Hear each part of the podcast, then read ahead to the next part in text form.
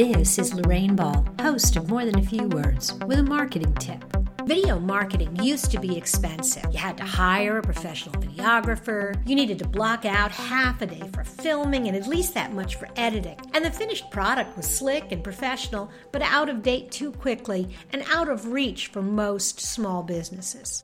That was before everyone had a cheap digital camera built into their phone. Today, even small business owners with limited budgets can consider adding video marketing to their toolkit. Not sure if video is for you? Facebook Live is an awesome way to experiment with video in a very low risk environment. If you're going to try do it yourself video, here are a few things to keep in mind. Number one, get a tripod. No one can really hold a camera steady for more than a few seconds. Invest in a microphone with an extension cord. This is especially important if you're shooting two people and have to stand a little further back. Reduce the echo. If you're shooting in a conference room with lots of hard surfaces, bring in some blankets to cover those some of those surfaces and create a warmer sound. And pay attention to your lighting. Video is easy and can be an incredibly effective way to deliver your message.